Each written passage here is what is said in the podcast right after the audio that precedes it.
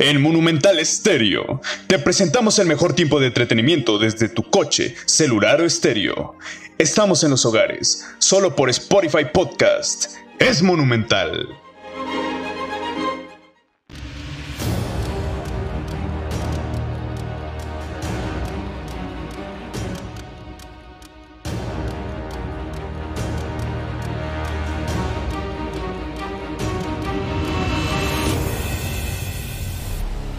Hoy, en Deja que mi mente vuele, te presentamos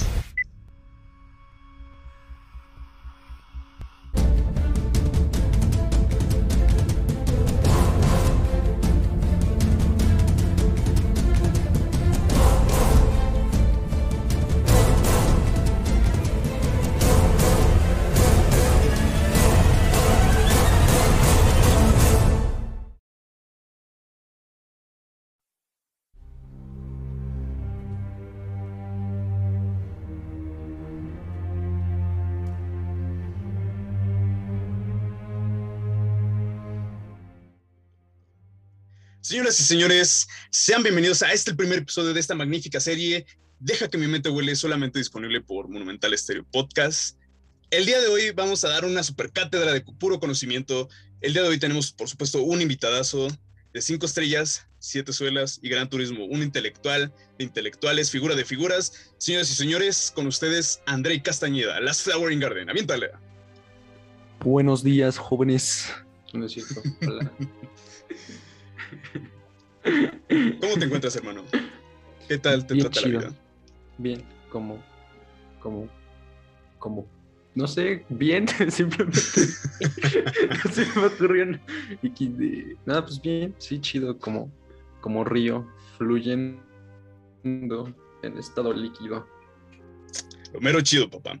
El día de hoy vamos a tratar un tema que es muy extenso por lo particular. Un tema que tendremos que dividir de forma mm, paulatina. Esto es, este tema va a constar de tres episodios. El día de hoy, por supuesto, el primero y la gran inauguración de Deja que mi mente vuele. Eh, vamos a hablar acerca de la historia de la música. Un tema que, como ya hemos recalcado, es muy extenso y vamos a hacer el día de hoy un análisis eh, de forma concisa desde un aspecto histórico y por supuesto desde el aspecto de investigación de su, composición, porque por supuesto hay que analizar con profundidad cómo era la música en la antigüedad, eh, dejando de fuera por el momento al mundo moderno que es en el que nos encontramos actualmente. Créanme que la música no inicia en el rock and roll, la música inicia a continuación.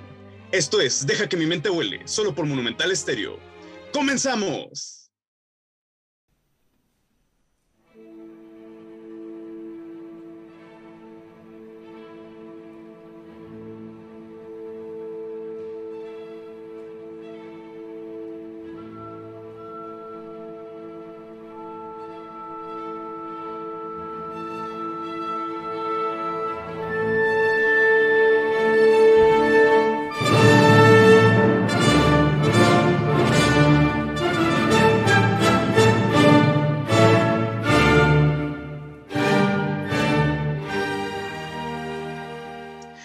Señoras y señores, estamos de regreso.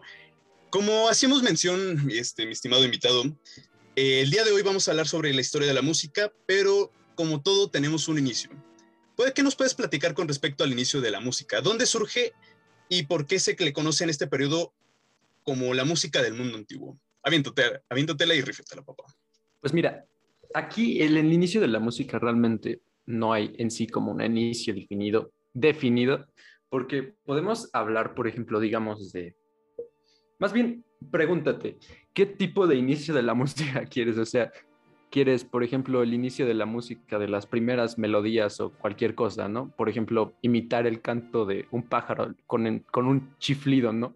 Eh, por ejemplo, un- una persona consciente de sí misma hace millones de años, no, no sé si millones de años, pero hace muchos años, dijo, ah, no, pues suena chido ese pajarito y lo quiero imitar. Y al, al hacer eso, como la definición de la música, podríamos decir que es eh, mm, intervalos o acomodar este, silencios y ruidos dentro de un tiempo. Entonces, literal, cuando estás imitando a ese pájaro, ya creaste la música. O sea, podemos decir que inició desde hace un buen de años tan solo por imitar a alguien. O te puedes, la siguiente pregunta podría ser si inició la música cuando se empezaron a, a crear los instrumentos complejos. Nos podemos ir hace muchos años, igual cuando se creó la primera flauta de, de hueso. O tenemos otro inicio de la música que podría ser cuando se escribe, cuando se empieza a escribir la música, que ya fue más o menos en esta época medieval, o por los griegos que fueron las primeras personas en escribir música ya más o menos ahí. Pero si quieres un inicio ya de la música más o menos definido, donde digas, ah, no, pues aquí inicia la música, sería, por ejemplo, en una etapa medieval, donde ya se empieza a tener un registro constante de la música. Sí, como tú recalcas, este, lo que es el mundo antiguo, donde constaban de los imperios, por supuesto, romanos, hablando de, la parte del occidente, ¿no? Tenemos el imperio romano, los egipcios, por supuesto, ya se hacían presentes en estas épocas. Eh, de hecho, los primeros registros, eh, cabe recalcar que son muy, pero muy, muy pocos debido a que no, no, había, no había este invento que repercutió en el mundo del arte como fue eh, la imprenta. La imprenta, se inventó mucho, pero mucho después. Este, tenemos los registros de acuerdo a descubrimientos arqueológicos y por supuesto paleontólogos de que o sea, los instrumentos complejos ya existían desde ese entonces y no se hacía como hoy se hacen, inclusive puede ser solamente un pedacito de madera y con unos hoyos y vaya, se creó la primera flauta, por supuesto, ¿no? Eh, sí, hay que, hay que remontarnos a esta etapa de cómo inicia la música y más, más que nada de dónde surge este prefijo, música. ¿Nos puedes hablar algo con respecto a ello? Pues música en sí viene del latín, que es este pues literal música, pero le cambian por una K. en vez de la C, es una K.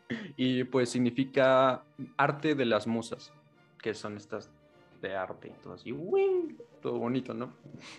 Y pues de ahí surge de los griegos. Podemos decir que la música como la conocemos hoy en día parte de, de, de, de este punto, por supuesto, ¿no? Sí. Ok. En ese caso, ¿por qué a esta música le denominamos o le encasillamos en un género conocido como música clásica?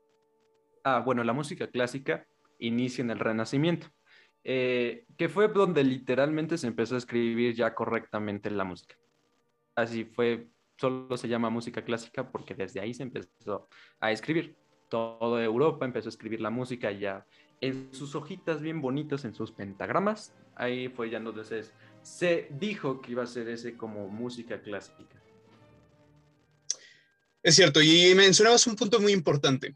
Como sabemos, los primeros registros de, música, o como tal, donde surge un todo, es en África. De África, donde se crearon los, instrumentos, los primeros instrumentos de percusión, pasamos al occidente, que embarcaría pues, más que nada a Egipto y a Grecia, donde ya se tiene el registro de instrumentos como lo es el arpa y los instrumentos de percusiones, como ya se hacía mención. De aquí pasamos a lo que es la expansión por Europa, lo que creo lo conocemos como música clásica, pero en un periodo más adelante el que vamos a mencionar, de esta transición del mundo antiguo hablando por supuesto de antes de Cristo y un después de Cristo, hay, hay, una, evolución y tenemos el surgimiento de una nueva era desde un punto de vista histórico. Hablamos y nada más, nada más y nada menos que de la era medieval. ¿Qué nos puedes platicar de la música con respecto a la era medieval y la llegada de estos nuevos pensamientos, estas nuevas religiones que no tienen que ver más con dioses griegos o con egiptos o con la religión que sea, sino que la base del cristianismo, del catolicismo, se funda aquí a partir de este momento en lo que es Roma, por supuesto, se piensa expandir por toda, toda, toda Europa, pero con ello, por supuesto, lleva a la música, lleva a este, este periodo de, de, de saber, ¿no? ¿Qué nos puedes hablar de ello? Pues mira, eh, en lo que cabe de la expansión de la música, literal fue por la religión.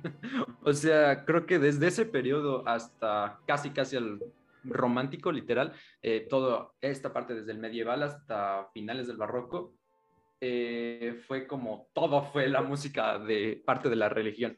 Entonces justamente inicia aquí en la Edad Media donde se empieza a distribuir la religión y la música. Obviamente la religión, eh, la religión cristiana este, quería imponer sobre todo, es literal, y cuando dices imponer sobre todo, es literalmente todo. desde la forma de vestir, pues todo lo que dice la Biblia, ¿no? sí, por supuesto. Cualquier cosa. Entonces, algo muy interesante es que también las formas de cantar, o sea, podemos decir que culturas que se ubicaban por ahí en, cerca de ahí, que no tenían nada que ver con la religión católica, eh, cerca tal vez de Roma, no sé si hay algún pueblo que no sea, bueno, pues Roma, antes de que creciera en, en el cristianismo, eh, tenían otras culturas, supongo que también seguían algunas culturas muy poquitos, tal vez no tan muertos, pero sí. Entonces querían quitar todo eso. Decían, no, esto está mal, yo solo quiero seguir lo que yo quiero. Entonces, hasta, por ejemplo, la música era muy parte de, venía muy de la mano con los rituales y todo este tipo de cosas. Entonces, como no era parte de su religión, dijeron, hasta aquí, bye, nos cortamos, nos vemos. Y ya, ¿no? y, y pues fue eso. Entonces mandaron a los monjes a que cantaran y dijeran, no, pues este canto es el que desde cantar y ya. Eso es lo que se hizo para expandir la religión. Literal, cantaban la Biblia. De hecho... Sí, sí, sí. Como, como ya se menciona, este, en un principio en la música del occidente se, se, relataba historias de mitologías, por supuesto, como, como Orfeo.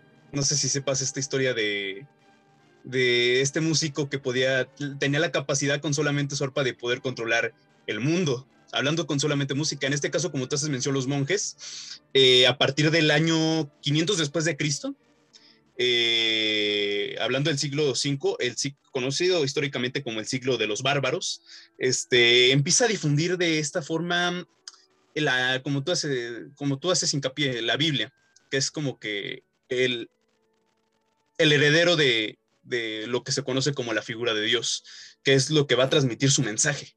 En este caso, el mensaje se transmite en un género que es conocido como la música gregoriana, que como tú hacías mención, eh, los monjes se encantaban de hacer estos cantos gregorianos que van a escuchar a, a continuación solamente una pequeña fracción. Vamos y regresamos.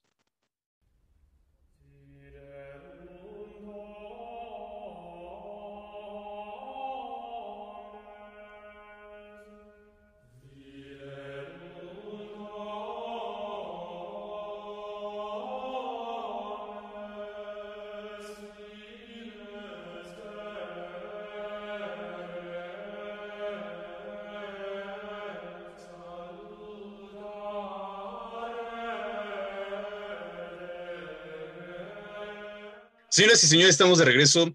Eh, André, como decíamos hincapié, eh, esto fue una pequeña demostración de qué son los cantos gregorianos. ¿Con qué lengua se transmitía el mensaje de Dios? Eh, ¿Cómo? Eh, con, qué, qué, lengua, cuál era la lengua materna para transmitir el mensaje en la música? Pues Porque sabemos que la música como tal no poseía letra, no, no contenía las líricas. ¿Qué nos puedes hablar al respecto de ello?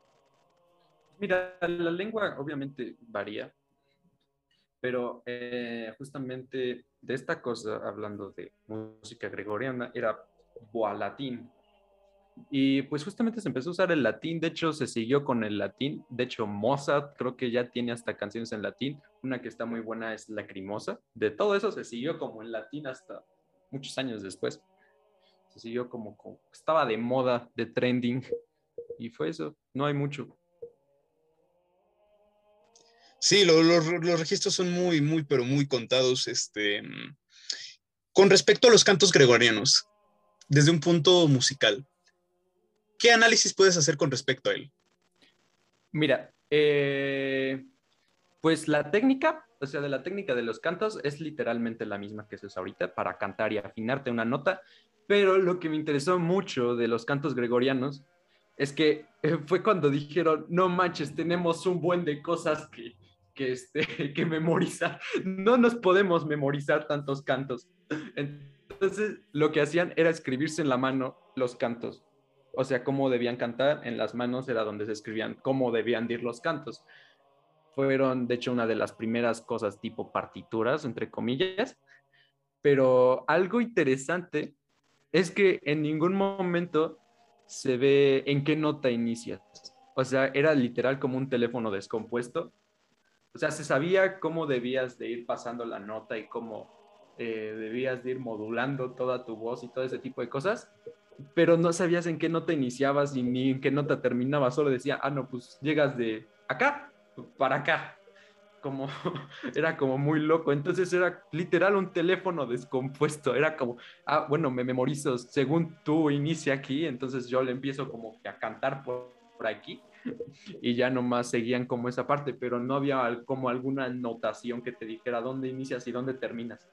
Entonces eso era como, no manches, ¿cómo te memorizas eso? O sea, ¿dónde inicia o dónde termina? Hacías mención sobre las partituras. ¿Qué, qué es eso? ¿Qué es una partitura para todo nuestro... Eh, toda esta persona que nos está sintonizando en Monumental Estéreo? ¿Qué es una, qué es, qué es una partitura? Eh, o sea, en el, en el arte de la música, ¿qué es? Mira, una partitura es donde se escribe la música. Literal, así, donde se escriben las notas, los tiempos y qué nota vas a usar, porque dentro de la misma nota, por ejemplo, do tiene su octava. Entonces, en la partitura se ve todo eso. Por ejemplo, si voy a usar un do grave, eh, te ponen exactamente, no pon este do, no puedes usar el do agudo, solo el do grave. Entonces te ponen con, con señalizaciones dónde debes de tocar y qué nota es la que debes de tocar. Y todo esto depende igual de tu instrumento. Por ejemplo, si tocas bajo, tocas en clave de fa. Si tocas guitarra, tocas en clave de sol. Y así con todos los instrumentos. Cada instrumento puede usar una clave. No hay como claves para cada instrumento, pero sí claves donde sea más fácil distinguir qué nota tocar. Entonces, por ejemplo, en el bajo es más fácil distinguir las notas en una clave de fa que en una clave de sol. Eso es una partitura. Hablando de instrumentos, en la era medieval, tal vez ya no tenemos solamente instrumentos de cuerda, como lo es el arpa, un instrumento de melodía dulce, suave. ¿Qué instrumentos llegan o qué registros se tienen de instrumentos que llegaron o repercutieron de forma impresionante en la Edad Media? Pues eh, tenemos la lira, que es, es un antecedente de la guitarra, que fue como, o sea, literal todos tocaban lira, se usaban para recitar poemas antes, o sea, era como la música, pero no era como los cantos gregorianos, nomás se tienen como esos antecedentes de que era como, usaban la lira para recitar tus poemas, para que aparte de que sonara aquí bien bonito el poema, tocaras tu nota, ¿no? Tu acorde ahí chido, dice, ¿no? Y eso se tiene como de registro, al menos yo conozco la lira, que es como el antecedente de la guitarra, porque pues, toco guitarra, entonces Ay, papá, rífatela. este. Volviendo un poco al tema de los monjes y esta difusión del mensaje de Dios. Eh, sabemos que el canto gregoriano es un canto muy particular y muy expresivo en cuanto a transmitir algo se refiere. Como sabemos, en las técnicas de canto existen rangos vocales que serían los, los tenores, los bajos y los barítonos, si no me equivoco, ¿no? ¿Qué, qué, qué, técnica vocal, vocal eh, perdón, este, usaban los monjes o en qué rango se encontraban ellos? Porque hacer un canto gregoriano no es nada sencillo. Eh, pues mira, realmente no te podía contestar bien la pregunta en qué rango se podrían decir. Como te digo, no hay como eh, solo se señalizaba dónde, cómo debías de modular tu voz, entonces solo imitabas la voz del otro, o sea, como que el, monje mayor decía vas a cantar esto y lo cantas.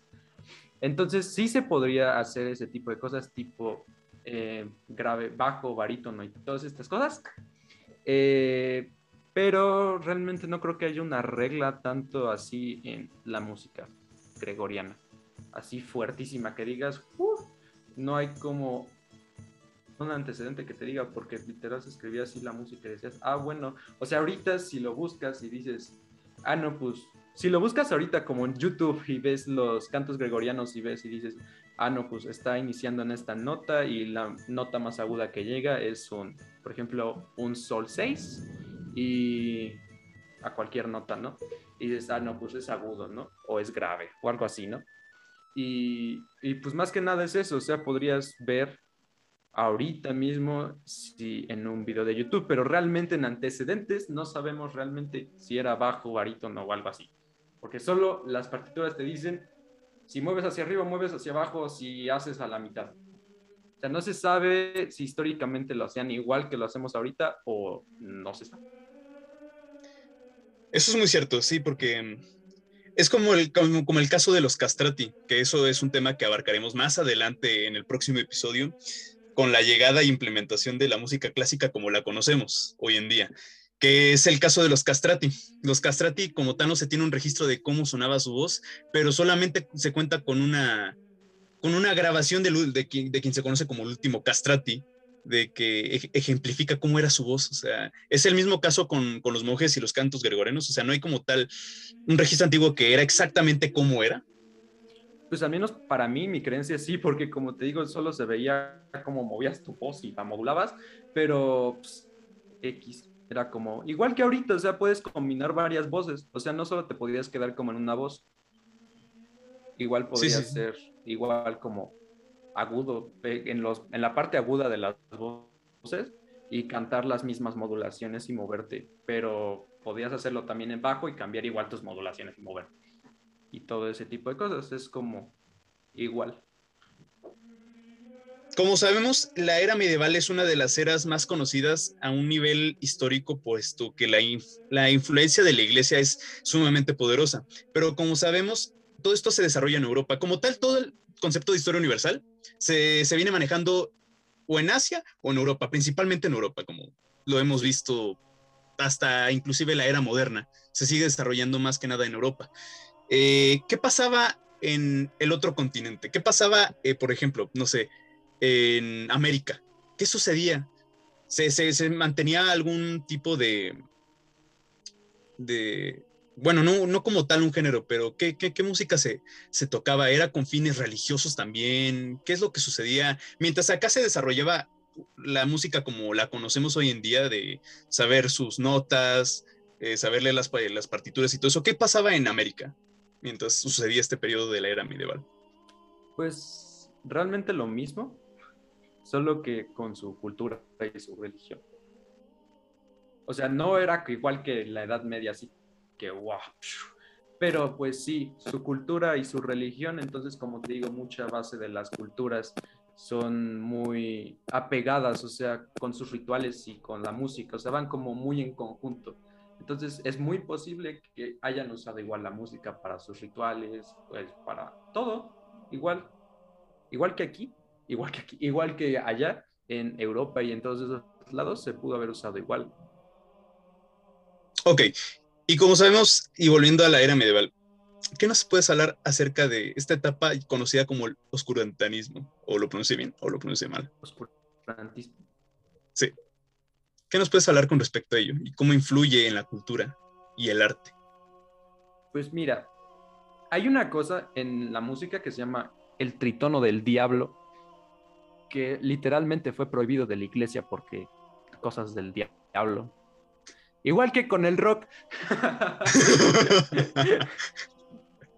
sí pasa, sí pasa. Pues es lo, o sea, es igual, la, es como literal cancelar algo por X cosa, ¿no?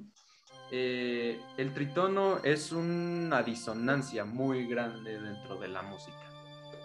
Eso es, en pocas palabras, lo que es un tritono. Eh, y esta cosa fue cancelada por la iglesia, literal, dicen, no quiero tocar, no quiero que la toques porque suena feo. Y pasó lo mismo, igual con, por ejemplo, lo de las culturas que te estoy diciendo. Eh, culturas que mantenían como que su música y sus rituales, dicen, no, no quiero, bye. Entonces era como música del diablo, todo eso. Todo lo que no fuera lo que la iglesia quería, eh, se decía, eres del diablo, bye. Y como sabemos, la música no siempre se desarrolló a través de la religión o de una creencia eh, politeísta también tuvo su desarrollo muy por aparte y también visto como ya un arte, e, en este caso pues el arte de, del, del sonido. Llega a un concepto muy importante para la música como lo es la polifonía, del prefijo poli, que significa muchos, y fonía, que es un sonido. ¿Qué nos puedes hablar con respecto al concepto teórico de una polifonía? ¿Qué representa y qué es? Mira, a mí me gustan mucho las polifonías porque son muy divertidas de escuchar entonces, este, por ejemplo, tenemos un ejemplo que no es medieval, pero me gusta mucho ponerlo de ejemplo como polifonía, y es nuestro poderosísimo dios Bach. Bach. Bach tiene una polifonía en órgano no me acuerdo muy bien el nombre, pero esa cosa ejemplifica muy bien qué diablos es una polifonía. Por ejemplo, primero inicia con sus notas normales, no una melodía normal, que podría ser una melodía. Y después llega otra melodía totalmente diferente aparte, pero se juntan y suenan bien. Y después llega otra, otra, otra melodía. Y pues es literal varias melodías.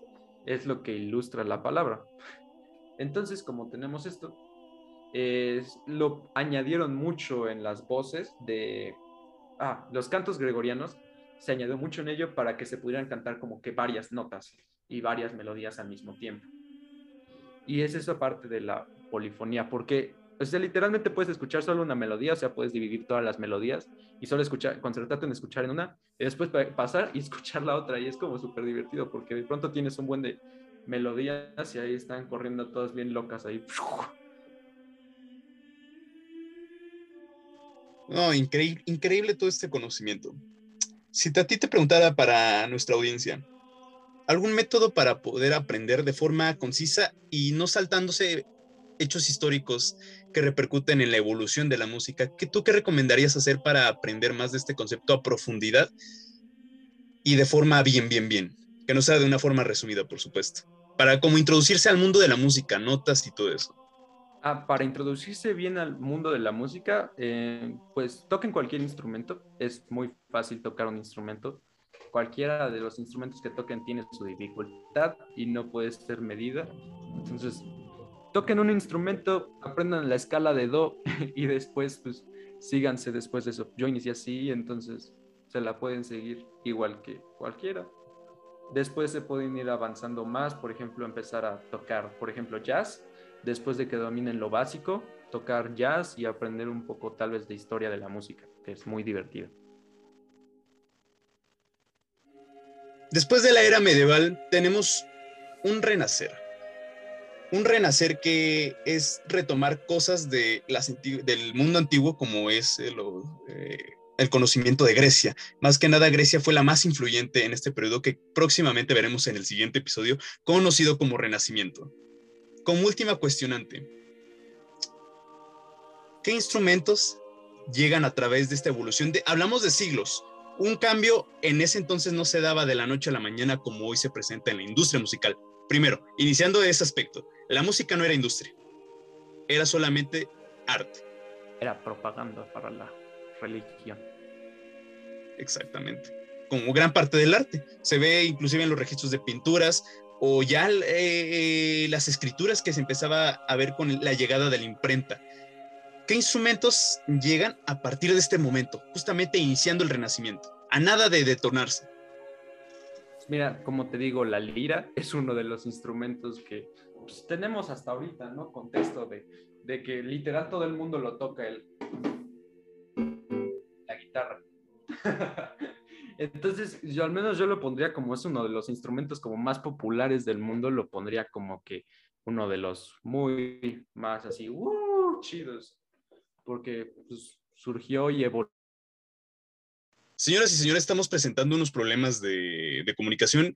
Eh, no se preocupen, nosotros vamos a arreglar esto de, una forma que podamos acoplar cuando regrese nuestro invitado.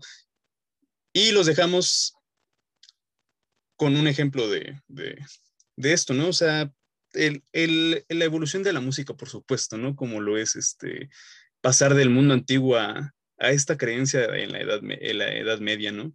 La religión, la influencia de la religión en la, en la música es impresionante. Es un cambio que se fue dando gradualmente, de forma paulatina, se fue dando poco a poco. Y, y nada, o sea, es eso, ver cómo fue evolucionando, cómo sus propósitos cambiaron.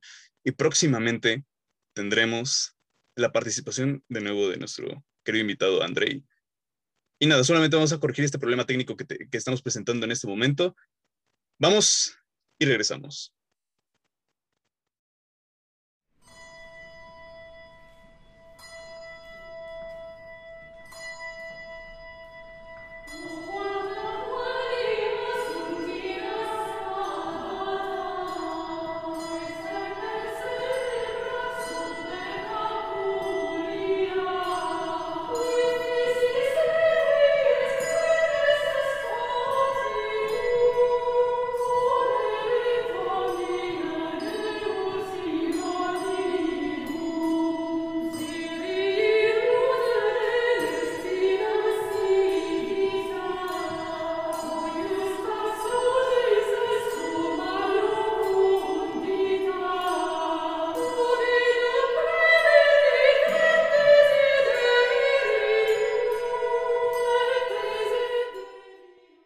Señoras y señores, ya estamos de regreso. Se, se pudieron solucionar este, los problemas técnicos. ¿Qué falló ahí, papá? Ya ves, el Infinitum. ¿Por qué no lo pagas, güey? Sí pasó. Como hacía mención antes de, del corte, este, hacíamos mención de que la evolución se fue dando gradualmente. Como sabemos, el inicio de la era, de la era media, medieval inicia en el año 500 después de Cristo, terminando en el Renacimiento exactamente en el año 1400 después de Cristo. ¿Algunas recomendaciones que tengas que hacer para nosotros en cuanto a piezas musicales se refieren? Eh, pues realmente en la era medieval, todos los cantos, literal, váyanse a Google y busquen, o a YouTube, y nomás busquen cantos gregorianos y les salen. Eso, en eso literal se basó la música de esa época. Así. Sí, totalmente enfocado en la religión. Bueno, para que, no exista, para que no existan confusiones. Mundo antiguo, dioses que no era Dios, bueno, dioses que no era Jesucristo, la imagen de Jesucristo y ya todas sus derivantes, ya después con las ramificaciones de la propia religión, eh, más popular hasta el día de hoy, porque hasta el día de hoy sigue siendo la más popular. Este, y una diferencia entre qué se transmitía en la Edad Media, que este caso ya es para la figura de lo que se conoce como Jesucristo, ¿no? Por supuesto tanto Dios Padre, Dios Hijo y como Espíritu Santo. pues bien, señoras y señores, nos vemos próximamente en el próximo episodio de Deja que, Deja que mi mente huele solamente por Monumental Estéreo. Es un gustazo tenerte, hermano. Muchas gracias por participar. Te estaremos viendo muy próximamente una, una figura importante en nuestro roster de Deja que mi mente huele. Va a ser un idolazo, una figura de figuras. André, ¿cómo te podemos encontrar en redes sociales? Como las Flowers in the Garden. ¿Pero en qué? ¿Facebook, Instagram? Ah, en Instagram. Está bien chido. Nomás me buscan ahí y tengo un buen ahí de fotos y videos tocando. Unos covers, papá. de los Deli, de los meros chidos. Del Señoras y señores. Ándale, cantando Call Falling in Love. Señoras y señores, esto fue el primer episodio de Deja que mi mente vuele. Esperamos que les haya gustado. Esperamos todo su apoyo. Aceptamos sugerencias, opiniones y críticas.